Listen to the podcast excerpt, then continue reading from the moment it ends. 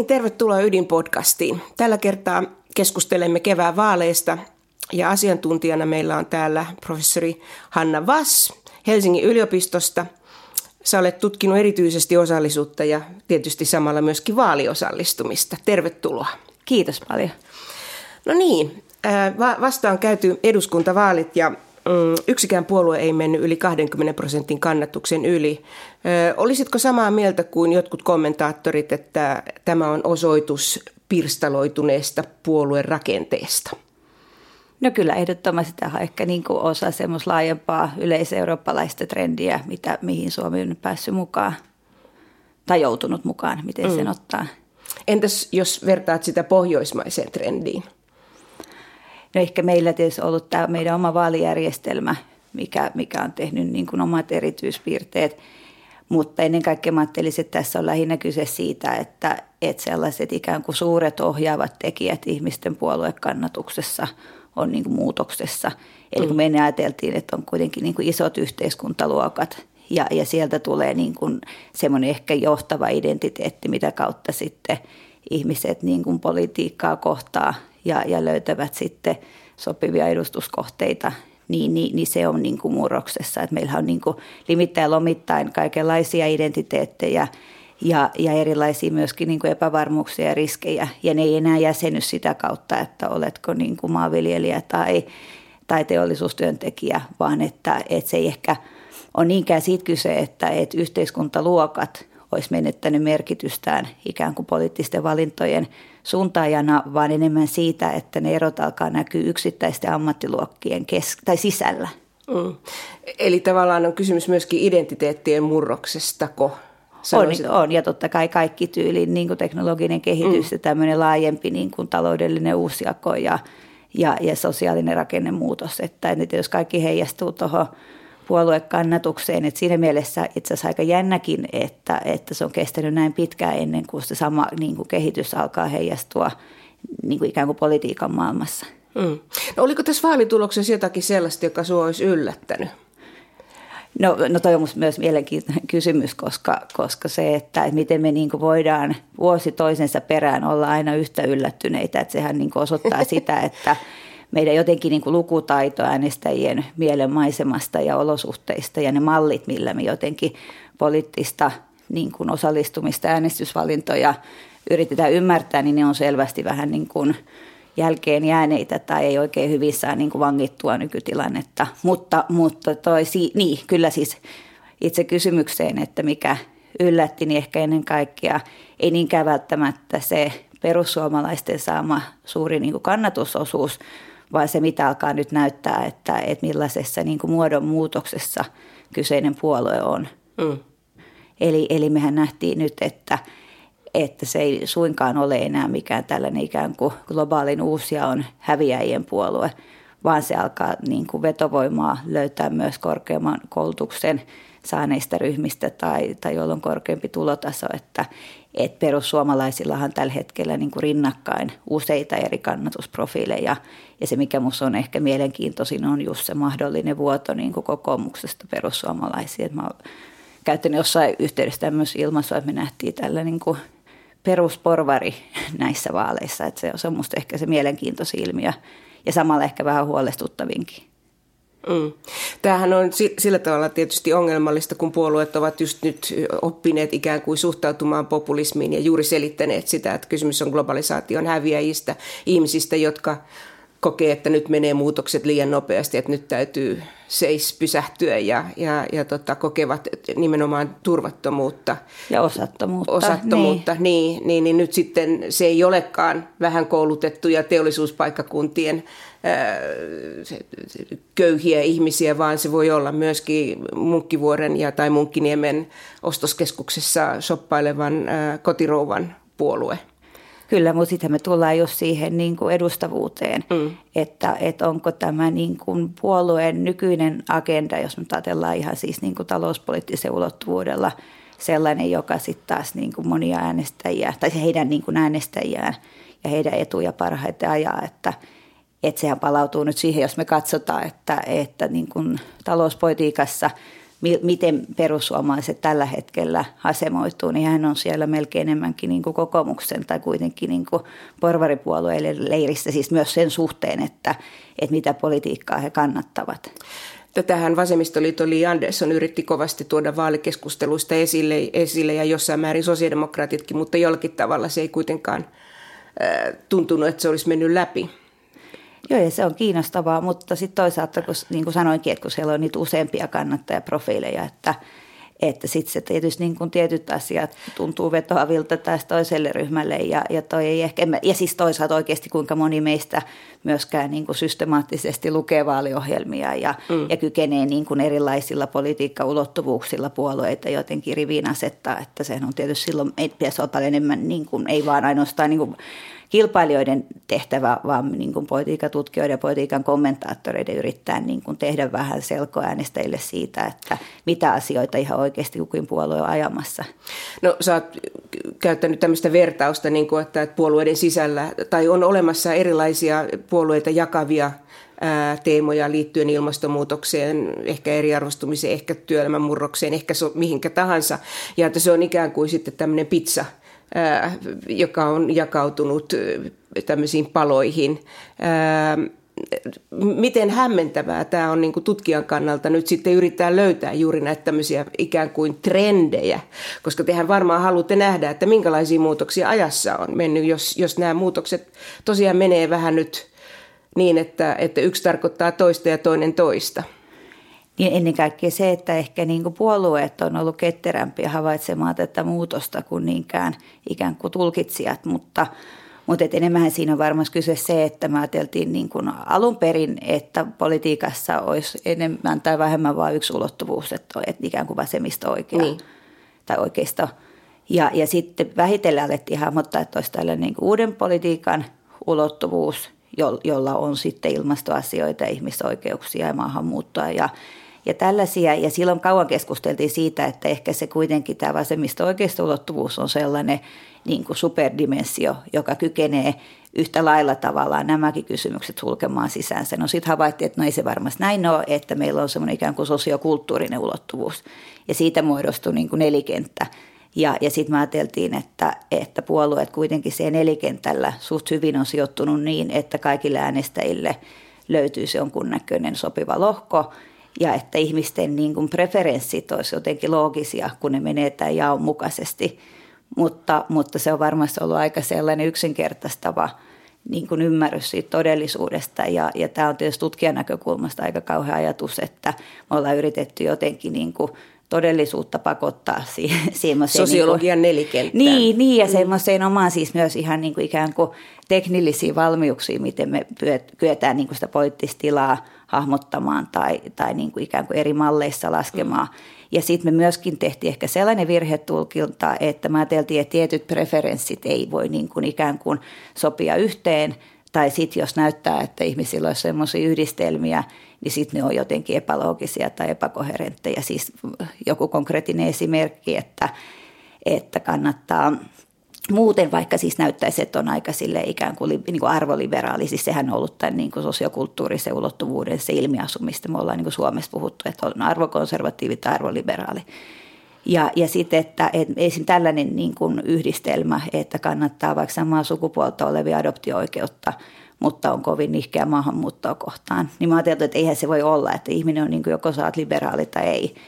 Mutta, mutta tällaisia ihmisiä myös on ja siis, että mä sanoin, että puolueet ovat ehkä ketterämpiä niitä hahmottamaan, niin, niin Italiassa vaikka viiden tähden liike, heillähän on just tasan tarkkaan tämä poliittinen niin kuin lohko, tai siis tavallaan asiakysymyslohko, mitä, mitä he kannattaa. Ja se on varmasti ollut taas heille mahdollista sen suhteen, kun heillä on vaikka tämä oma niin kuin, ikään kuin osallisuusalusta rusoa.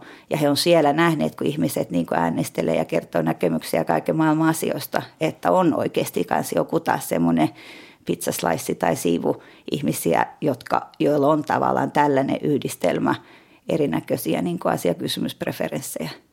Eli tästähän voi nyt vetää tämmöisen johtopäätöksen, että jos puolueet haluaa jollakin tavalla tavoittaa nyt sitten ohjelmansa kannalta tärkeitä äänestäjiä tai avainäänestäjiä, niin sitten heidän täytyisi itse asiassa luoda joku alusta, jolla he saa tietää nyt kulloisistakin kysymyksistä ihmisten mielipiteitä. Vähän niin kuin Jallis Harkimon liike nyt yrittää sanoa, yrittää sanoa ja myöskin esimerkiksi sosiaalidemokraatit on kehittänyt tämmöisen kansalaispaneelin, johon koko aika kysytään, että mitä mieltä olet on. Ja se on tietysti tärkeää, jos ajattelee niin osallisuuden näkökulmasta tai edustuksellisuuden näkökulmasta, mutta sitten se ehkä vähän varjopuoli on se, että se mahdollistaa myös sellaisen jatkuvan niin kuin poliittisen markkinointitutkimuksen. Ja ihmiset ikään kuin demokratia- ja innovaatiokärjellä saattavat sitten paljastaa aika paljon niin kuin itsestään sellaista, mikä voi sitten taas johtaa tiettyyn tämmöiseen niin poliittiseen yrittelijäisyyteen, että, että siitäkin on hyvä olla – tietoinen, mutta mm. jos palataan vielä siihen, mitä kysyit alussa, että, että miten Suomi suhteutuu toisiin Pohjoismaihin, niin meillähän totta kai tämä ehdokaskeskeinen järjestelmä myös mahdollistaa mm. sen, että saman niin kuin puolueen sisällä voi olla tosi eri tavalla ajattelevia niin kuin ehdokkaita.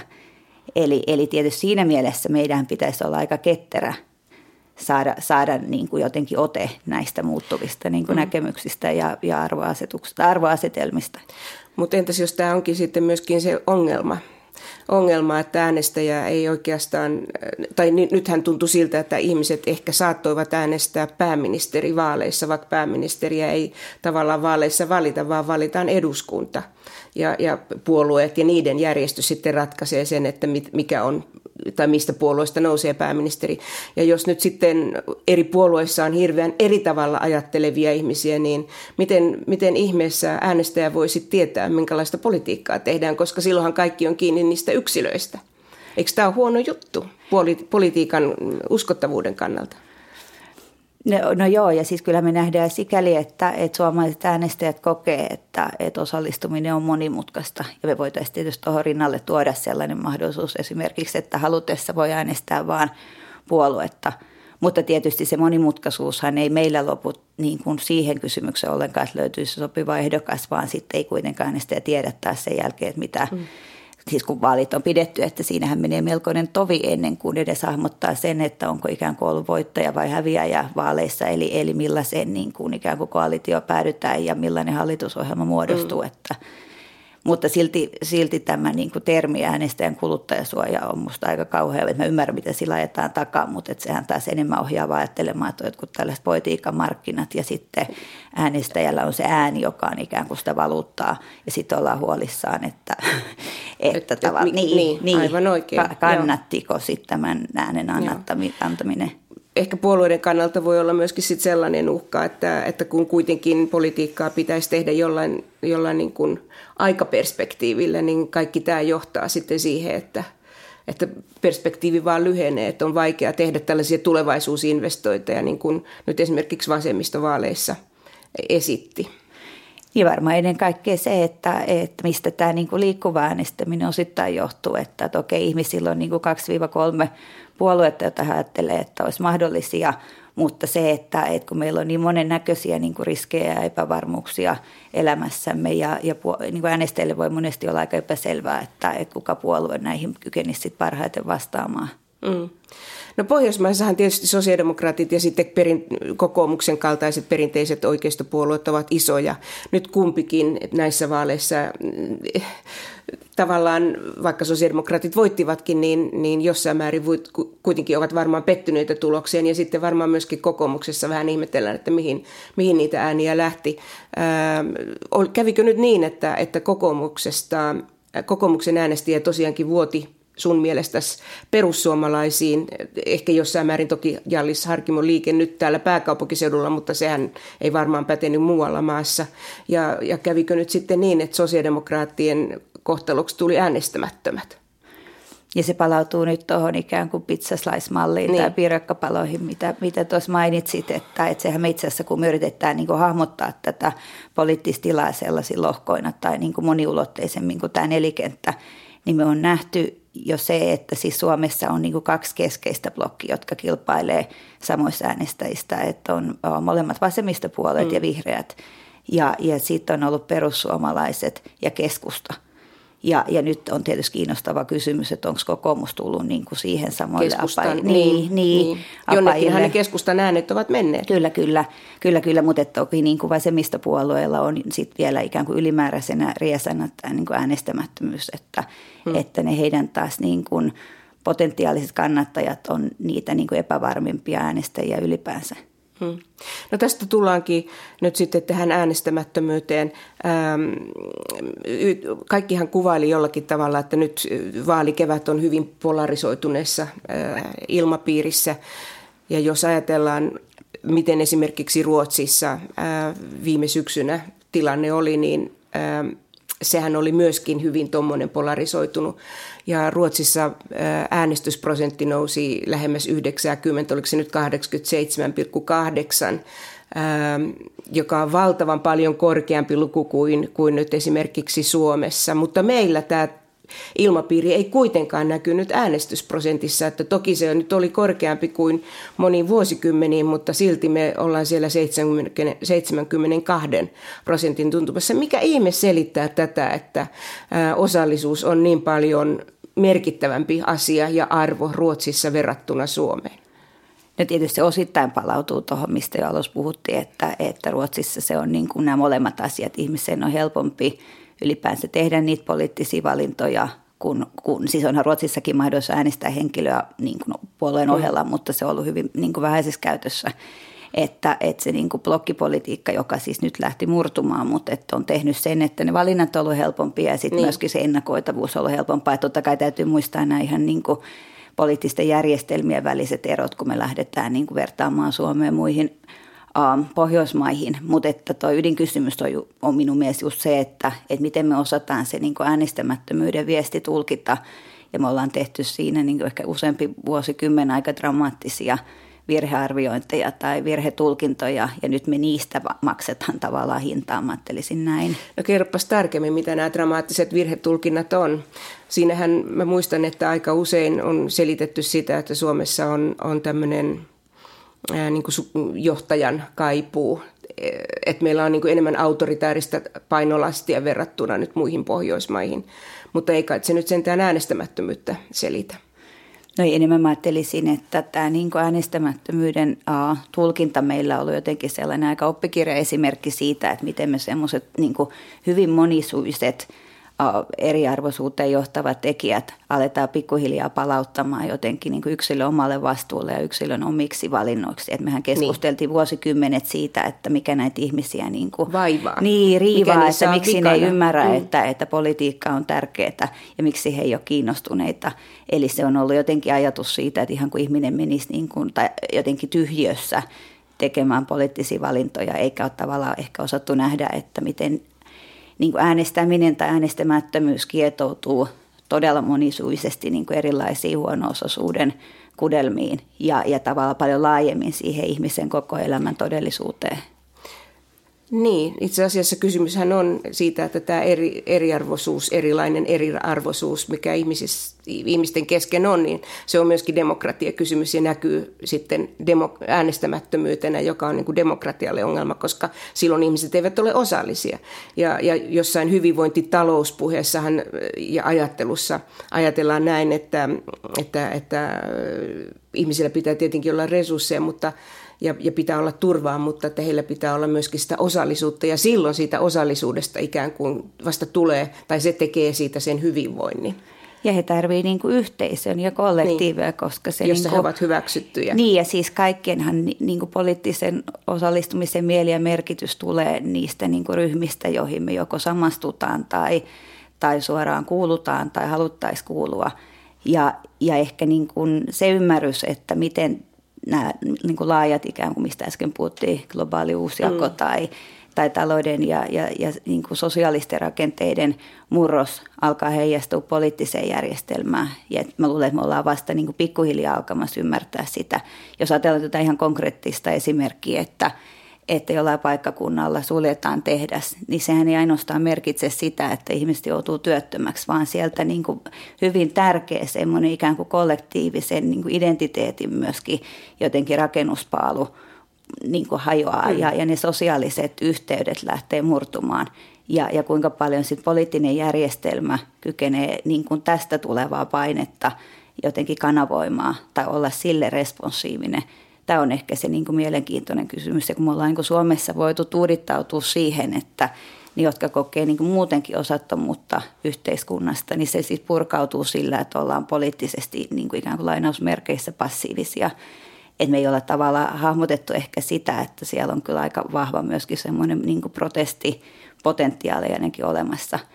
Ja, ja että mihin se purkautuu, niin se on tietysti se ydinkysymys. Että meillähän on se toistaiseksi tietysti pysynyt poliittisen järjestelmän sisällä, mutta se, että, että sit jos ne niin kuin, tavallaan lupaukset siitä, että nyt tullaan paremmin kuulluksi ja aletaan tehdä semmoista politiikkaa, joka tuntuisi oikeudenmukaiselta ja eriarvoisuutta vähentävältä. Sitten jos se ei kuitenkaan näyttäydy siltä, niin, niin se on ehkä musta se niin kuin iso riski. Siis käytännössä sitten kuitenkaan. Niin, entä jos käykin niin, että jos odotukset ovat olleet nyt, että perussuomalaiset ikään kuin tuo tämän muutoksen, eivätkä kuitenkaan tuo sattuneesta syystä politiikan logiikka on vähän sellaista, että, että yksi ei oikeastaan kauheasti mitään muuta, niin tuleeko sitten keltaliivit meidän kaduille? No mutta nämä on mahdollisuuksia. Että kyllähän niin kuin Macroninkin valtavat niin kuin odotukset pakkautuu ja, ja, ja ne on lähtenyt murenemaan. Niin, mm. niin. Mutta se, että, että tämä niin kuin petetyt lupaukset ja pettymykset, niin, niin, niin onko se itse asiassa ihan niin, koska nyt jos me tosissaan palataan taas sinne niin perussuomalaisia heidän talouspolitiikkaan, hmm. niin niin sehän on aika kovaa ja karskia. Ja, ja siellä, että se ei ole ainoastaan vaan tätä niin kuin ikään kuin hyvinvointishovinismia, siis se, että me tarvitaan niin kuin kyllä vahva hyvinvointivaltio ja, ja monenlaisia etuuksia omille kansalaisillemme, vaan että, että nythän siellä se puhe on alkanut mennä myös vähän siihen suuntaan, että on näitä niin kuin vapaamatkustajia ja, ja jotenkin suorastaan niin kuin sosiaalipummeja. Että, ja sitä myös tarkoitin tuolla, että nämä niin kuin ikään kuin globalisaatiossa – vähän niin kuin häviäjien puolille joutuneet, niin, niin, niin onko tämä sitten ollenkaan sellainen toimija, joka heidän asemaa niin kuin edistää? Hmm. Siinähän voi tietysti käydä myöskin niin, että nämä tämmöiset mielikuvat laahaa pikkasen perässä, että, että vielä on semmoinen käsitys sutkista Timo Soinista, joka panee herrat järjestykseen, jota perussuomalaiset eivät enää olekaan, vaan he ovat selvästi tämmöinen arvokonservatiivinen ja talouspolitiikassa hyvin oikeistolainen puolue. Ja sehän on itse asiassa semmoinen aika niin kuin klassinen lohko, mihin silloin 90-luvun puolivälissä, kun alettiin miettimään, että mitä nämä niin kuin uudet radikaali oikeistopuolueet on, että mihin, mihin heidät pitäisi tällaisen poliittisen kenttään sijoittaa, niin, niin se oli juuri toi. Mutta kun Soinin aikana meillä oli jännittävä tilanne, ja siksi meillä ei varmasti semmoista vasemmistopopulismia päässyt kehittymään, koska Soini tavallaan sitäkin lohkoa kykeni mm. tavallaan niin kuin sillä populismilla, että se meni sitten taas tämän niin vasemmisto-oikeisto jotenkin ulottuvuuden päälle – koska, koska Soinin aikaahan perussuomalaiset oli ihan niin kuin julkilausutusti ikään kuin ei-sosialistinen työväenpuolue. Joo, just näin. Mutta sitten on aina sanottu, että äänestämättömien joukossa on erityisesti nuoria. Pitääkö tämä nyt paikkansa? Ja jos pitää paikkansa, niin missä määrin kysymys on politiikan selkokielisyyden puutteesta? No siis pitää paikkansa, mutta sekin olisi hyvä huomata, että, että nuoret on tosi vielä enemmän eriytynyt joukko kuin äänioikeutetut keskimäärin. Että, että jos me katsotaan, meillä on Suomessa näitä niin rekisteripohjaisia aineistoja, jotka taas mahdollistaa niin kuin kansainvälisesti aika niin kuin huimankin hienojakoisia seura, seura, niin kuin seurantatutkimuksia ja, ja me kyetään niin kuin ihan eri tavalla um, niin kuin se äänestäminen tai äänestämättömyys kytkemään siihen ihmisen niin kuin perhetausta ja elämänpolkuihin ja, ja, ja niin kuin laajasti näihin hyvä- tai huono-osaisuuden mittareihin. Ja, ja siellä kun me tarkastellaan, vaikka lähdetään 99 eduskuntavaaleissa katsomaan koulutuksen mukaan nuoria, niin me, me nähdään, että itse asiassa näillä niin kuin korkeasti koulutetuilla osallisuus on kasvanut tai siis äänestysaktiivisuus on kasvanut. Ja, ja että siellä on niin kuin tapahtunut samanlainen reviämä, repiä, repeämä, kun me katsottaisiin vaikka tulonjakotaulukkoa, että, että ne, jotka sitten on taas siellä ikään kuin, niin kuin koulutuksen suhteen kaikissa haavoittuvaisemmassa asemassa tai siis jääneet mm. vaan peruskoulutuksen varaan, niin, niin, niin, niin se porukka on tavallaan irronnut näistä muista – Eli, eli se niin kuin ajatus, että nuorilla koko ajan äänestysaktiivisuus laskee, ei pidä paikkaansa, vaan se laskee nimenomaan niillä, jotka on huonossa asemassa yhteiskunnassa muutenkin. Ja sitten varmaan äänestämättömien joukossa on niitä, jotka ovat leipäjonossa tai odottamassa piikitystilan avaamis, ava, aukeamista. Eli että siis elämässä on niin paljon muita ongelmia, jotka on niin paljon suurempia kuin nyt sitten se, että ketä äänestän. Kyllä, kyllä. Ja sitten taas tulee tietysti tämä kohtaanto-ongelma, että onko meillä niin kuin ollut ylipäänsä sellaisia ehdokkaita tai ainakin niin kuin puolueiden tasolla viimeistä, että jotka näitä erilaisia elämän todellisuuksia ymmärtäisi niin kuin aidosti. Jos me katsottiin nyt tätä tänään tilastokeskuksen julkaisemia lukuja siitä, että millainen on ollut siis ehdokkaiden ja valittujen tausta. Me nähdään, että ne, jotka tuli valituksi, niin heillä on niin 2,6-kertaisesti enemmän rahaa käytössä kuin äänioikeutetulla keskimäärin. Eli, eli juuri tämä ajatus, että onko ikään kuin politiikka jotenkin vieraantunut eri elämän todellisuuksista. Ja, ja tämähän on varmasti tämä niin kuin ikään kuin kuplakehityksen se ydin. Mutta että, että kun me puhutaan siitä, että suomalainen yhteiskunta on kahtia jakautunut, niin se on ehkä niin kuin yksinkertaistavaa. Eli meillä on polarisaatiota, mutta että se on niin kuin moninapaista. Ja, ja sitten me eletään kuitenkin sillä tavalla vähän eri todellisuuksista, mikä, mikä on kummallista, koska me kuitenkin sinänsä ollaan vielä edelleen aika, aika pieni joukko ihmisiä ja meillä on sellaisia yhtenäiskulttuurin piirteitä edelleen – mutta tämähän on ehdottomasti osallisuusongelma nyt sitten ja, ja tota, ehkä sitä sitten, jos ajattelee tämän järjestelmän ikään kuin uskottavuutta tai luotettavuutta, että siis politiikassa kansanedustuslaitos olisi pienois kokoonpano kansasta, niin sehän ei nyt sitten näytä ollenkaan pitävän paikkaansa. Ja sitten vielä on, on, on vaalijärjestelmään pesiytynyt valtava tämä vaalirahoitusjuttu, että kampanjat maksavat yhä enemmän ja enemmän, joten todennäköisesti ei tulla näkemäänkään edes sellaista, että, että sellaiset ihmiset, jotka elävät tällaisessa todellisuudessa, jossa osattomuutta on, niin voisivat jollakin tavalla tulla osallisiksi ja olla sitten myöskin mukana päätöksentekoprosessissa ihan eduskuntaa myöten vai onko mä väärässä? Eikö juuri näin ja siis se, että, että puolueiden kuitenkin kyky jotenkin tasaisesti jakaa niitä resursseja eri ehdokkaille on, on aika rajallinen, että, että kyllähän niitä niin kuin satsataan mm. ja keskitetään. Ja, ja sitten monet ehdokkaat jää ehkä aika silleen yksin oman, oman niin kuin aktiivisuutensa ja verkostojensa varaa. Ja sitten taas tietysti nämä niin kuin resurssit silloin alkaa olla yhä niin kuin suuremmassa merkityksessä ja sitten taas toimia semmoisen eriyttävänä tekijänä, että, että kyllähän se niin kuin ehdokkaaksi asettuminen on melkoinen riski siis taloudellisesti, mutta tietysti niin kuin muullakin tavoin mm. tällaisen niin kuin valehäirinnän ilmapiirissä. Mutta, mutta se, että, että moninainen niin kuin eriytyminen ja, ja osattomuus, niin se palautuu minusta kuitenkin aika lailla tähän niin kuin hyvinvointivaltion kehitykseen, että sen mä näkisin, että se on meidän yhteiskunnassa se ydinasia, jos me halutaan ajatella, että, että miten me turvattaisiin semmoinen laajampi, laajapohjaisempi ikään kuin osallisuus. Niin, kysymys on tavallaan ehkä nyt enemmän äh, kuin politiikan kriisistä, niin hyvinvointivaltion kriisistä. Kyllä, ja miten me sitten äh, niitä, jotka siellä niin kuin hyvinvointivaltion pohjalla on, niin ymmärretään – heidän uh, jotenkin elämäntodellisuuksia ja toisaalta se, että, että onko meillä enää riittävästi semmoista yhteiskunnallista liimaa tai solidaarisuuden tunnetta, että, että tässä yhteydessä paljon puhutaan että näistä niin kuin empatiakuiluista. Ja, ja, ja, ja varmasti empatiakin on tässä hyödyllinen uh, käsite, mutta se, että, että, että se solidaarisuus on kuitenkin ollut se ydin, että kaikki kontribuoi, kaikki saa. Että kaikki ovat mukana. Kaikki ovat mukana ja, ja kun se alkaa murentua, että voisi melkein sanoa, että tämän osalta pikkuhiljaa näyttää siltä, että hyvinvointivaltio jotenkin kattovuotaa ja pohja pettää. Ja, ja se tarkoittaa sitä, että onko tämä niin kuin yhteiskunnan yläluokka enää halukas muuta kuin ikään kuin periaatteen tasolla pitää meidän hyvinvointivaltiorakenteita yllä.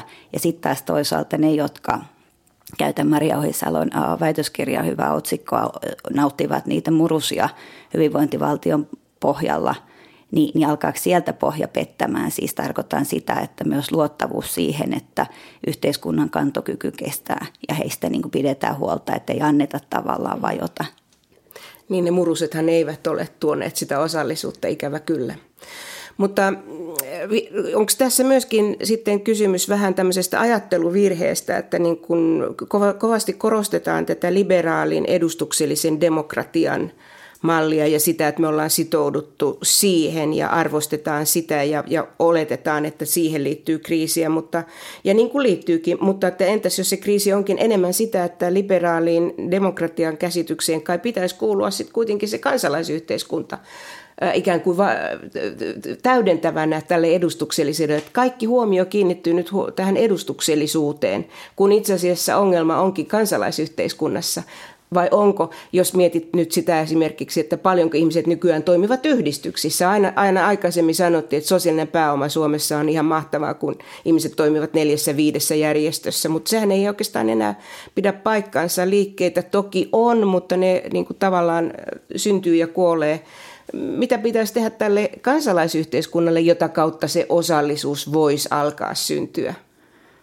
No tietysti varmaan ensimmäinen juttu on se, että ei tehdä taas samaa virhepäätelmää, että jos ei ihmiset osallistu yhdistyksissä niin. ja näin, että se ei ole se, niin. että heidän jotenkin tällainen uh, niin kuin halu ikään kuin – yhteiskuntaan antaa, niin olisi vähentynyt, vaan varmasti on aika paljon kyse myös siitä, että et, et riittääkö ylipäänsä niin, niin kuin kaukkuja niin, sellaisia osallistumisia ja toisaalta se, että hahmotetaanko, että ylipäänsä on jotain ryhmiä, joissa niin kuin minä sovin joukkoon ja sitten vielä se puoli, että onko se millään tavalla niin kuin merkityksellistä toimintaa, siis saadaanko sillä jotain aikaiseksi.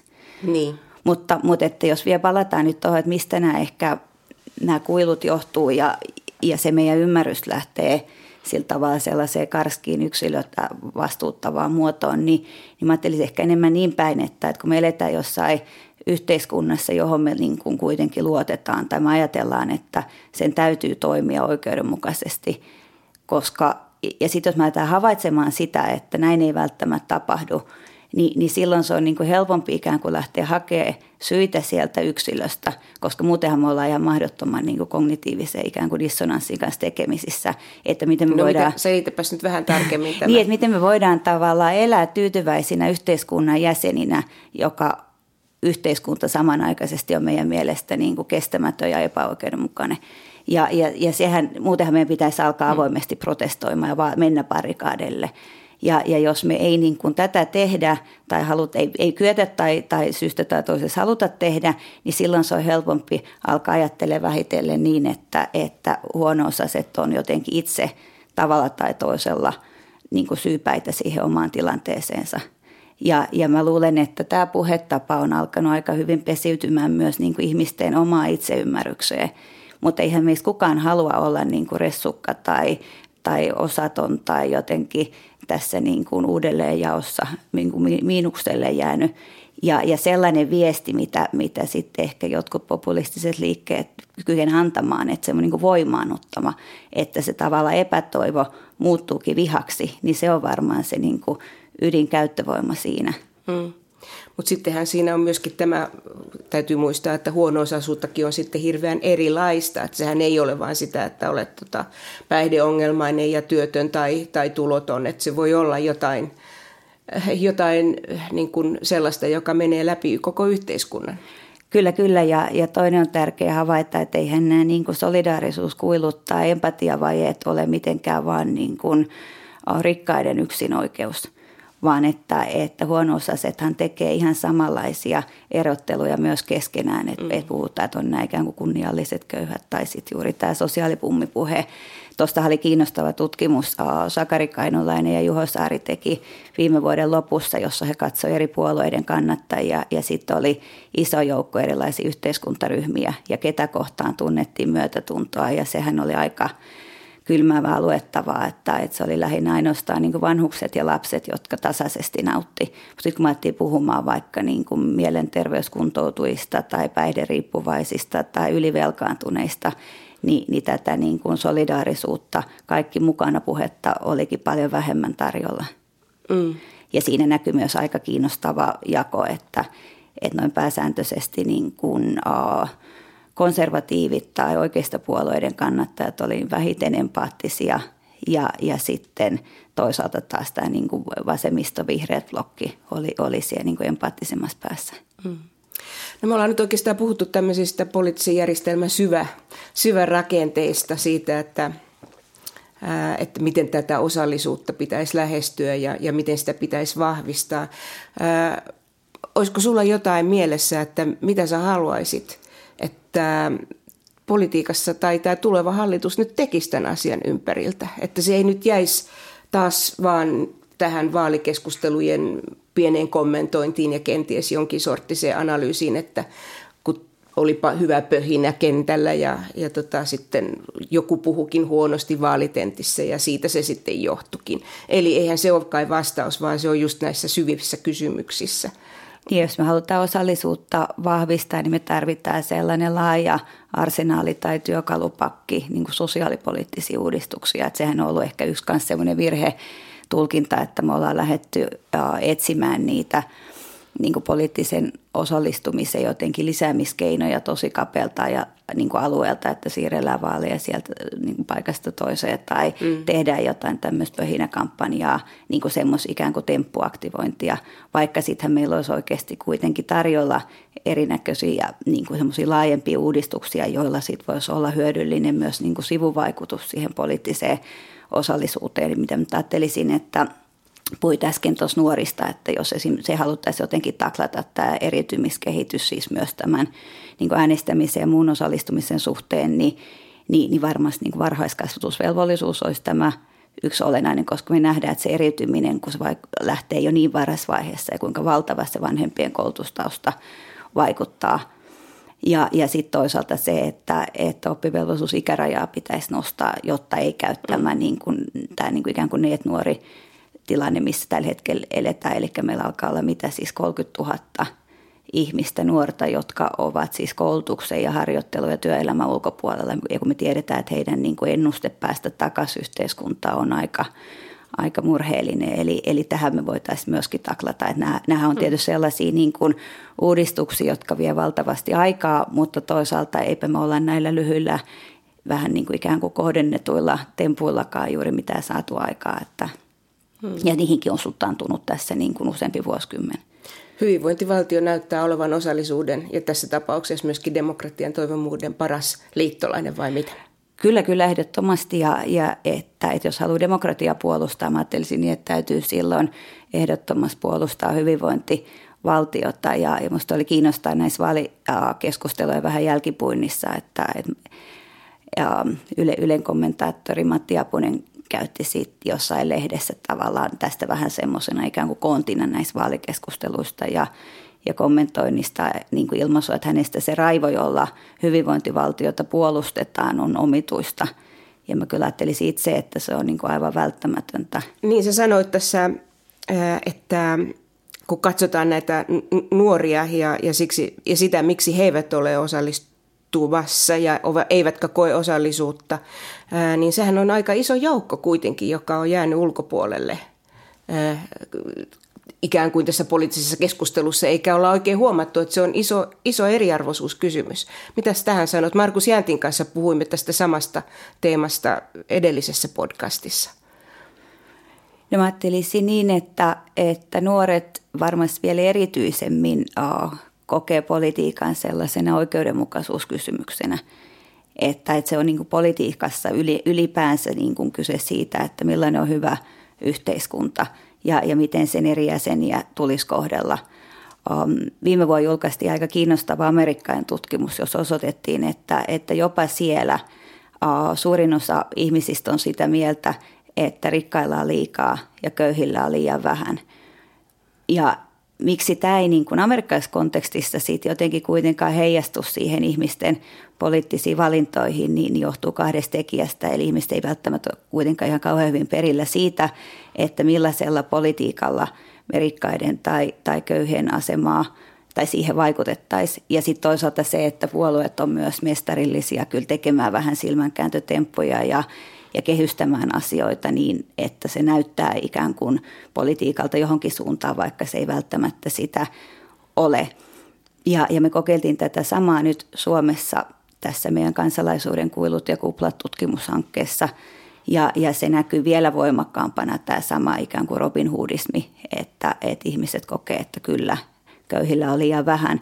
Mutta mikä on mielenkiintoinen ero Amerikkaan on se, että, että meillä se heijastuu ihan selkeästi paitsi siihen, että, että millaisia puolueita äänestetään, niin, niin toisaalta samalla tavalla siihen, että, että mitkä on asenteet ylipäänsä tulojakoa kohtaan. Ja, ja mainitsit tuossa Markus Jäntin, niin, niin hän käytti tällaisia ilmaisuja jossain yhteydessä, että kyllä nämä niin globalisaation häviäjät on hyvin perillä siitä omasta asemastaan ja, ja me haluttiin tähän meidän omaan kyselyyn kysymys siitä, että olen hyötynyt talouden globalisaatiosta. Ja se näyttää niin kuin todella paljon selittävää ihmisten asenteita, siis se jotenkin itse ymmärrys siitä, että olenko voittajien vai häviäjien puolella.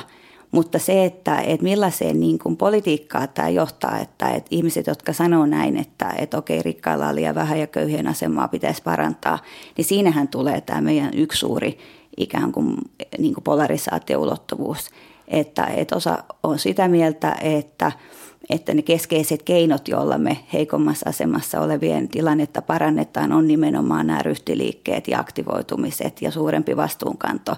Ja sitten taas toiset ajattelee, että, että se on merkki siitä, että meidän pitää niin kuin yhä edelleen vahvistaa tulojakoa ja, ja, ja käyttää yhteisiä verovaroja tähän niin kuin tasaamiseen. Ja tämä näkisin, että on yksi semmoinen varmasti niin, niin keskeinen myöskin politiikkaa jäsentävä piirre tulevaisuudessa, että sitä ei voi kyllin korostaa.